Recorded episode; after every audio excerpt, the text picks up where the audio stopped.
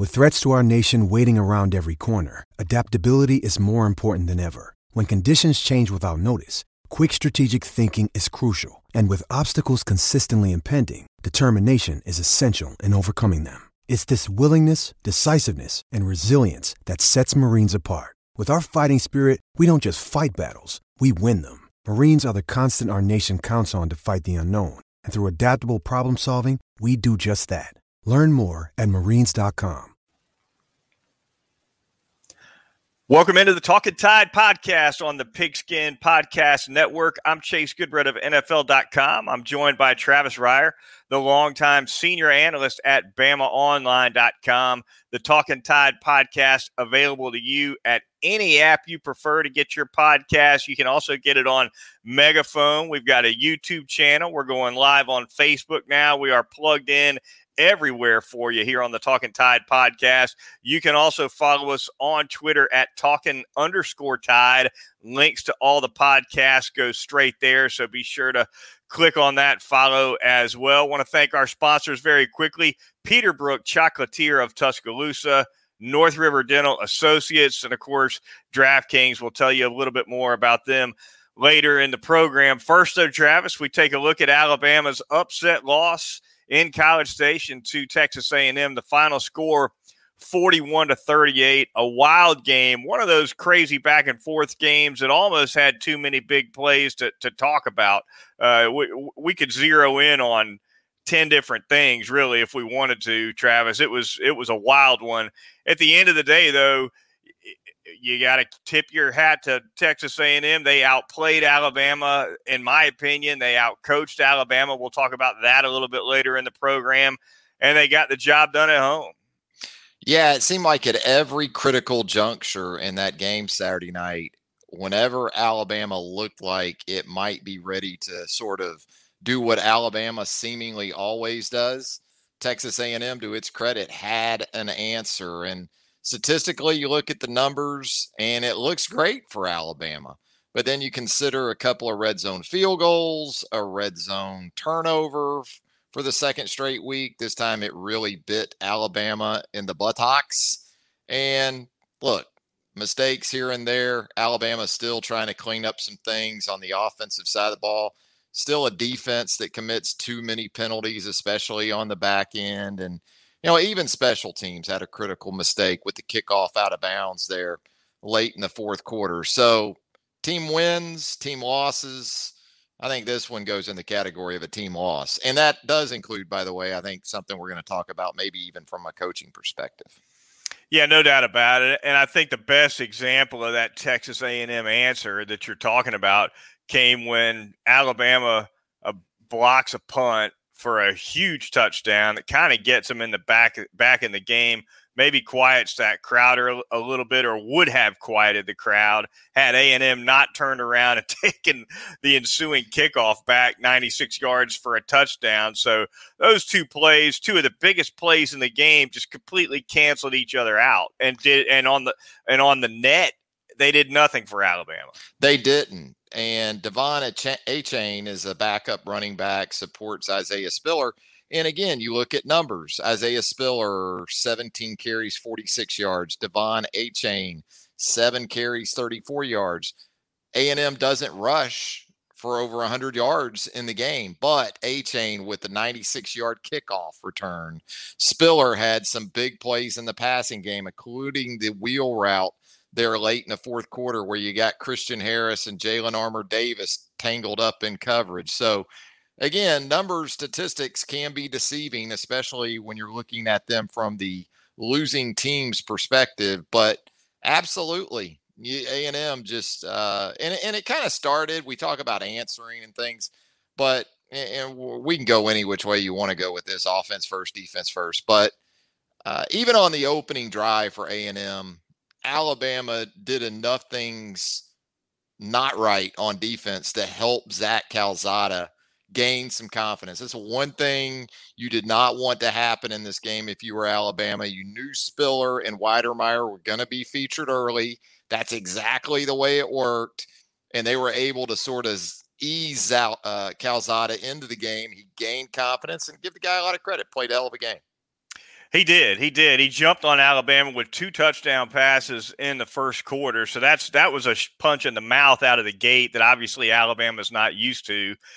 And then at the end of the game, uh, and he wasn't right either because he was he he took a shot to the to the lower extremities, to the knee, to the to the shin, whatever it was, and he was hurting uh, at the end of the game for A and M, and yet he managed to put together uh, that game-winning field goal drive. Prior to that, Alabama had a three and out. So even at the end there, Alabama goes three and out with a chance to move the ball and kick a field goal of its own. They can't get a first down. They kick it to A and M, who, has got a, a, gimpy quarterback, a confident one, as you said, uh, but a gimpy one nonetheless, and he gutted it out. I mean, nothing but respect for what Zach Calzada did. Absolutely, and look, I give a lot of credit to the Texas A&M offensive line. That's a group we talked about it last week. Two true freshman starters, one at center, one at right tackle. It seemed like no matter what type of pressures Alabama tried to bring, they were not successful, whether it was three man rush, four man rush, bringing the extra guy with the blitz. Now, look, A&M didn't run it for a ton of yards like we talked about earlier, but when you combine receiving yards and the kickoff return for Achane, they got plenty of production out of their backs in the in the game Saturday night. No doubt, no doubt. I, I thought it was a primarily a, a def, defensive issues were key for Alabama. Definitely, there were some offensive concerns we'll get into as well. Uh, but the defense, the tackling, there were a lot of problems there for Alabama. Plenty for Nick Saban to fix, and some things for Nick Saban to to look in the mirror about as well. Travis and I, me personally, I, I saw three things in this game that were head scratchers for me from the Alabama coaching staff. One sitting on three timeouts at the end of the first half when you've got a chance to maybe force a punt and, and get three points out, out of it at the end there, maybe even seven, who knows. Uh, but uh, Jimbo Fisher had no interest in driving the nope. field there with that last drive. He was more than happy to take it to the locker room. Nick Saban let him do it. And that, you know it, why? You know why he was happy doing that? Because he's a Nick Saban guy. Yeah. What yep. does Nick Saban do in that situation? That's right. Who did yep. who did who did Jimbo Fisher learn at the uh, at the feet of? He let Jimbo be Nick right there, didn't Don't he? Don't look a gift horse in the mouth. when you're up 14 and you're inside your own 10 with a minute 13 or so left, you take it to the half, just yep. like Nick always does. So absolutely, Jimbo had no interest. Well, you know, the way you were playing defense, you didn't want to take it. Bull. Yeah. Jimbo yeah. was, you know, there was no one happier than Jimbo Fisher when he realized that Nick Saban wasn't going to burn those timeouts there. He loved with it. his team backed up inside his own 10 and a minute plus left to go. You uh, certainly could have keyed run first said, down and second down. Yeah. Well, it was I think I think A and M picked up four on first down. So you still got to burn one there on second right. and six. And the, the, the explanation from Saban uh, to CBS going into the half, um, he seemed almost surprised to get the question, which surprised me. I, I would think you'd almost have to expect it if you really are right. kind of in the moment about the situation. Uh, he seemed almost caught off guard by it. Uh, it was absolutely the question on the minds of everybody watching that football game Saturday night at that point. Um, and, you know, I had some people tell me, well, you know, Nick always, always lets those timeouts, you know, takes those timeouts to have. Okay, well, is he always down 14 in the second quarter? Right. With the team backed up inside its own 10? How many always are we talking about in that particular situation? Yeah, I thought his halftime explanation was was kind of convoluted. I mean, he he he seemed a little out of sorts to me. Frankly, yeah. I didn't even quite understand what he was trying to say. But yeah, uh, uh, but he's also used to a lot of softball. How do you feel? Kind of questions at halftime too. That might have been why he, he was a little taken he off thought guard. He had, after Maria Taylor at the half or before kickoff of that Louisville game in Orlando back in 2018. I think he thought he had scared off maybe right. some poignant questions from the sideline reporters, but uh, no, CBS Jamie Erdahl coming Jamie brought it. it. Yeah, absolutely. Uh, the other thing I, I think a lot of Alabama fans were questioning was You got a first and goal from the four yard line in the second half. You throw it, you throw it, you throw it again. Hindsight's twenty twenty. I get that. If one of those passes scores, nobody says a word. Right. I get I get that too. However, Brian Robinson was wearing that Texas A&M defense out at that time, and I, I honestly I don't know how you don't score if you run Brian Robinson between Evan Neal and Kendall Randolph off that left side. I don't know how you're not getting in. At least with with if not on the first shot, go unbalanced. Two how many shots. times have we seen Alabama go unbalanced? Yeah, and bring in a guy like Robbie Ouzts at fullback. On right. top of that, they did it at Florida and walked in with Brian Robinson on a fourth and half foot play from about the three, as you'll recall. So, no, wasn't crazy about it. I knew, I thought of you when they were going shotgun. Yeah. You know, on some of those from the one. So I, I, had a Goodbread moment on those. But, yeah. you know, go under center, go unbalanced, go really heavy. If you can't get a yard on first down, then play action it on second down release a couple of tight ends the other way and should be easy money if they're loading up that much on the goal line on you and you can't get a yard. But yeah, I'm with you because, and I wrote this on Bam, Bama Online after the game. As that game wore on Saturday night, more and more, when you consider what he did against Ole Miss, too, you got the sense that Brian Robinson in that moment was Alabama's best offensive player Mm-hmm. And so I understand earlier in the game they got down there, gave him a couple of shots, didn't get in. Bryce gets picked off in the end zone by Demani Richardson. Big moment in the game. But to go three straight snaps on the situation you're talking about, you know, it's a one score game ultimately. And you start talking about two red zone field goals where you had it point blank, not mm-hmm at the 18 and you, you you you had to kick field goals, but inside the three and you can't get in, and then the reds the goal line turnover, the inside the five turnover. I mean, that's we can talk about a lot of sequences, like you said from the outset, but you can really go to those three scenarios right there where you got what six points on three trips inside the three. Yeah, they they needed seven in a couple of those spots. There's no doubt about it. They weren't able to punch it in. Big factor there as well.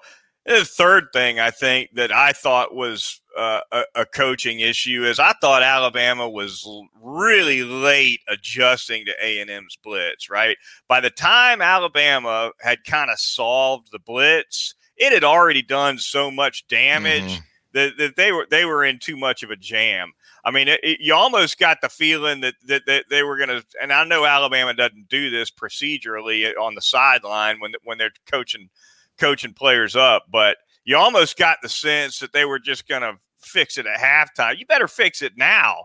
Uh, mm. and it just drive that or you got to change your approach. Like yeah. if if you can't if you can't adjust to pressures, five six man pressures, you can't go empty ever. Yeah, you can't go empty backfield. It got to the point where, and I understand a, a number of times Alabama would motion Brian Robinson back into the backfield. Okay, but there were times where they went straight empty, and I'm thinking, you know, A and M brings five here. Bryce better have an understanding of his hot situation, and because the ball better the ball better hot. come out quick. Yeah, and, and they would do this, and the ball wouldn't come out quick. Right, and so you know, we can talk about Chris Owens, his struggles at right tackle, and he certainly had them against a six year senior, especially, and Michael Clemons.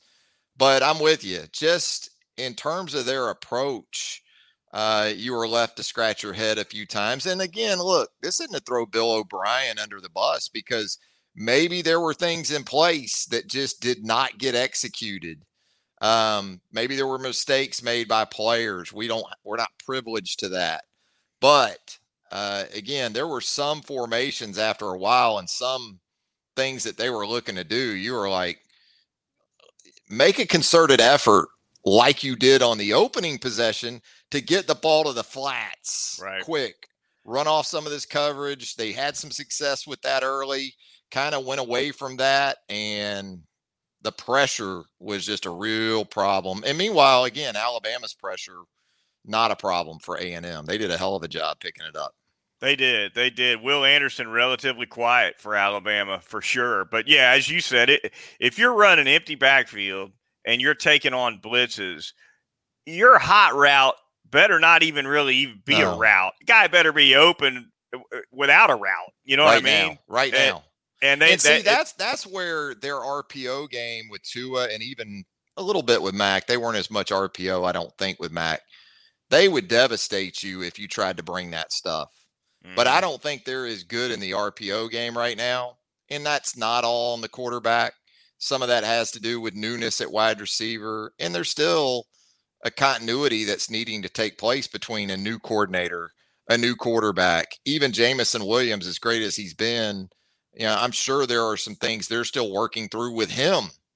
Um, but it, it, it's tough. Uh, you know, I and even when they were one back with no tight end, I or or had the tight end flexed, I'm like, you better get a tight end. Somebody, you better get some guys tight in these mm-hmm. formations because uh, safeties, linebackers, uh, they were just raiding the A gaps and they really were, any gap they wanted they were coming in the A gaps, they were hitting the B gaps, and and what would happen mm-hmm. uh, so, sometime, and I think they were trying to get Alabama's offensive line to collapse a little bit, and sometimes they'd fake that inside blitz, and the offensive line would collapse, and now here comes the guy off the edge. Yeah, yeah, and you know they had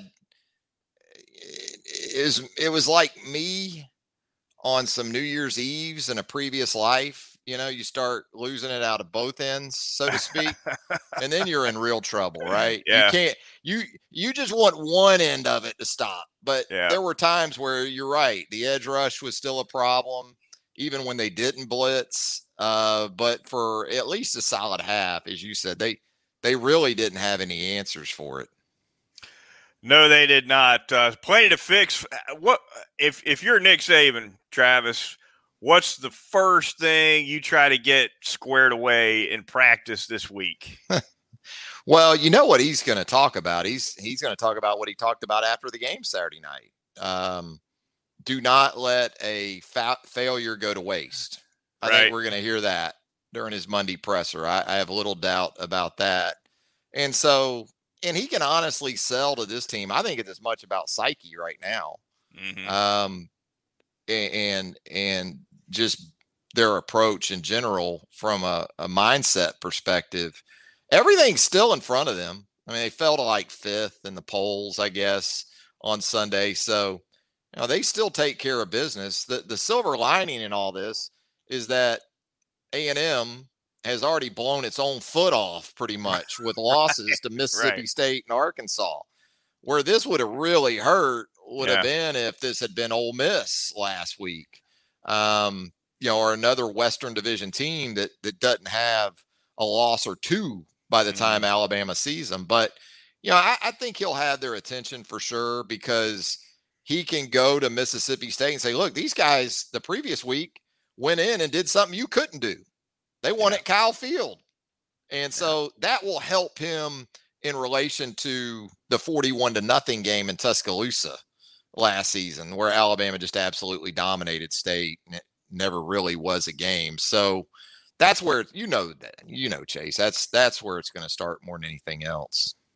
Big night for Jameson Williams. Can't go unmentioned before we move on. Travis, uh, uh, over 100 yards once again. He catches the deep ball late that really put Alabama in a, in a great position to win the game.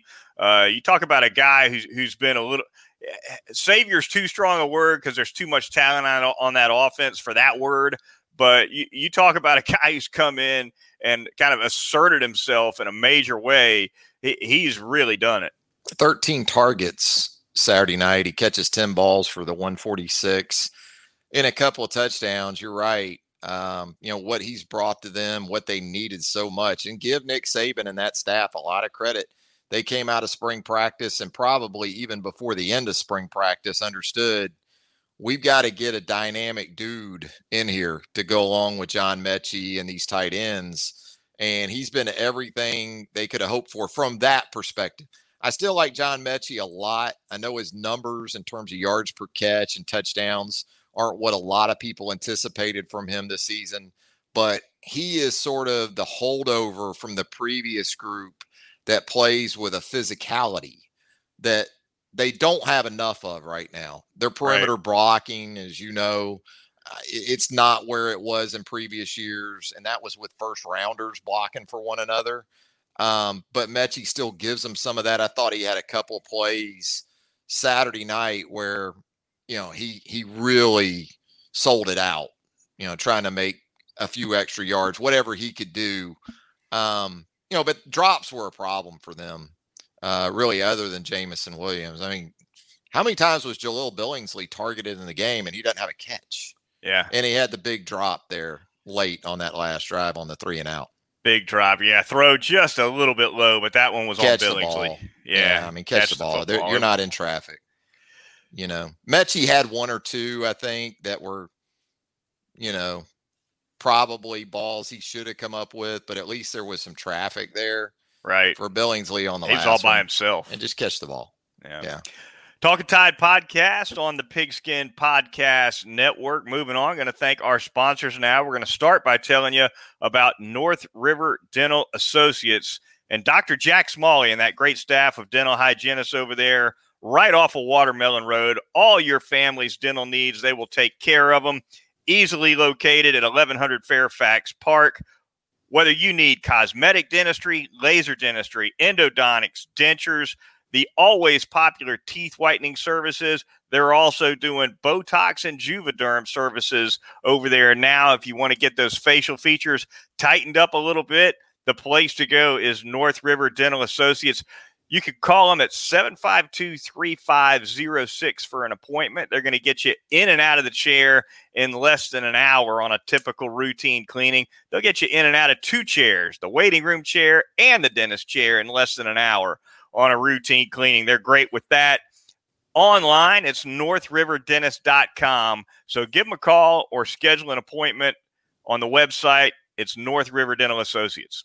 I'm going to tell you about Peterbrook Chocolates here in the Indian Hills section of Tuscaloosa as well. We are on approach to Halloween, and for the finest in your treats for October the 31st, it is Peterbrook Chocolatier, 1530 McFarland Boulevard North in the Indian Hills section of Tuscaloosa.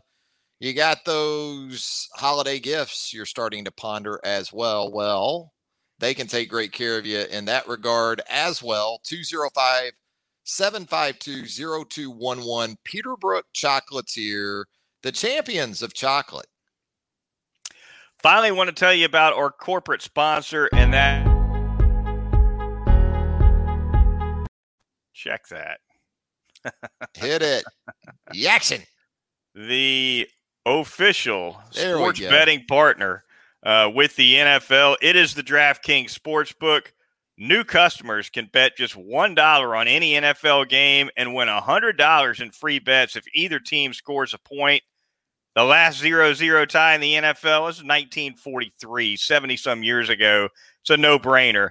Go to that DraftKings Sportsbook app, jump on there, place a $1 bet, and you'll get $100 in free bets if either team scores a point. Use the promo code TPPN if you're watching on YouTube. There you see it right there, the Pigskin Podcast Network acronym. Throw down a dollar on any NFL game, get $100 in free bets. That's promo code TPPN this week at DraftKings Sportsbook, the official sports betting partner of the NFL. And moving on here on the Talking Tide podcast. Travis, we'll look around the Southeastern Conference this past week a little bit and some interesting action for sure. I guess we'll start with Georgia kind of dominating things against Auburn 34 to 10 the final score there the dogs roll the dogs at least at this moment now looking like the best team in the conference uh, your thoughts on I, I, was able to catch about a half of that game uh, and and I kind of peeled away and uh, went elsewhere on the dial when when it was clear that that Auburn wasn't going to be able to pull it back together. Yeah, we talked about this. If you knew going into the game that Bo Nix was going to have to throw it upwards of 40 times on Saturday, it probably wasn't going to mean good things for Auburn. Auburn, as expected, struggled to run the football. Tank Bigsby, not much of a factor against that Georgia defense that continues to just dominate and sort of that methodical approach. You know, I've talked about Kirby Smart, Georgia, more along the lines of 2008 Alabama, and there's still a lot of that with this team. Stetson Bennett, efficient, hit a couple of big plays against man coverage in the passing game, did some good things with his legs, something he brings to that offense that JT Daniels does not. Um, but Auburn, if it was going to have a chance, had to be able to run the football for, you know, 125, 150 plus, somewhere in that neighborhood, keep it all off of Bo Nix. And uh, it was just a typical Georgia performance uh, in, in, relation to what we've seen. But before Saturday, they know who they are. Uh, they, they do not suffer from an identity crisis in any form or fashion. They're going to dominate both lines of scrimmage had a big injury at left tackle, seemed to overcome that just fine during the course of the game. And you said it. I don't think there's any doubt right now. You can look at any other team in college football as the top team in the sport right now, anyway. I wonder a little bit about Georgia's ceiling based on the passing game and the quarterback play. But right now, it's Georgia. They they don't need to be getting dragged into shootouts, no. right? That that's going to be the Achilles heel for Georgia if if, if they stumble once or twice. Uh, but it's interesting with at quarterback because last year Stetson Bennett was the guy. He loses the job. JT Daniels comes in at the end of last year, looks really darn good, and Georgia fans are kind of wondering where's JT Daniels been all year. And then mm-hmm. this year, it's kind of flipped around, I guess, with the way Stetson Bennett has stepped in for Daniels. Um, quarterback on the other side, yeah, Bo is Bo is not the answer. We've talked a little bit about Bo before at Auburn. I think one of Bo's problems is is he doesn't take anything off the ball sometimes when he yeah. needs to. He'll, he'll throw to the flats, to the backs, and like middle screens. He'll throw those with like slant mustard on mm-hmm. it, you know, and uh, uh, Freddie Kitchens used to do that for mm-hmm. Alabama, mm-hmm. you know. So sometimes those backs need a little something taken off of it, you know. I just sometimes I think I think Bo needs to uh, recognize when when touch is needed, maybe a little bit more. But he's yeah, he's I think the answer. I, I think their their their help out outside isn't you know good enough right now either. In fairness to Nix, he did make a couple of throws I thought in the game that were were really good throws that his receivers just could not come up with the football. So, yeah, Georgia just continues to roll. And uh, I know we'll talk about this later in the week, but who would have thunk it? Basically, the SEC Eastern Division Championship game coming up this week with your UK Wildcats and the Georgia Bulldogs. Kentucky 42, LSU 21. I didn't see it coming, but I should have seen it. Coming. Yeah, we yeah. all should have seen it coming, right? I picked LSU because it would have been the most LSU thing ever. After right. you know what we saw the previous week, uh, the, the collapse against Auburn late, and it just would have made total LSU sense for O to go into Lexington and get a win. But man, I'll tell you right now, Kentucky's not having any of that. They took control of that game, that defense, that run game you know, stylistically, I don't know if it's a problem for Kentucky or if it's a good thing for Kentucky with this Georgia game coming up. Part of me wonders that it might be a similar fate as what we saw with Arkansas trying to play that kind of game too mm-hmm. uh, a couple weeks ago in Athens. But that's another team. You talk about identity. Mark Stoops' team knows exactly who it is, and it starts with Christian Rodriguez and that run game and uh, Will Levis at quarterback had an excellent game against LSU Saturday night.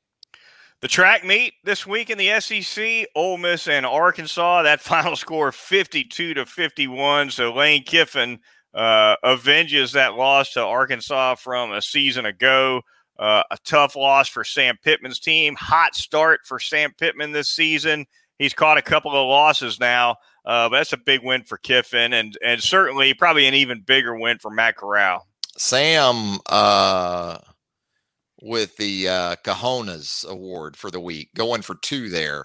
Yeah, uh, to try to win the game late uh, after the, the the touchdown at the very end of regulation to cut it to a one point Ole Miss lead. 68 combined points in the second half in Oxford. That'll wake you up on a Saturday, yeah. one of those noon Eastern games, but a lot of fun. Both quarterbacks played damn good football. KJ Jefferson for Arkansas was great. Matt Corral for Ole Miss was great. Just maybe we should have known right then between that game and Oklahoma, Texas, that we were going to have at least one more of those kind of games before uh, before the clock struck 12 Eastern time. OU Texas, man, another one that was wild. It was a crazy, crazy Saturday. Yeah, it was absolutely a lot of lot of zany football. It's going to do it for this edition of the Talking Tide podcast. Be sure to join us midweek on Wednesday night. Travis and I will be here again breaking down Alabama's upcoming road game against the Mississippi State Bulldogs. For Travis Reier of BamaOnline.com, I'm Chase Goodbread of NFL.com and Crimson Cover Television. We'll talk to you midweek right here on Talking Tide.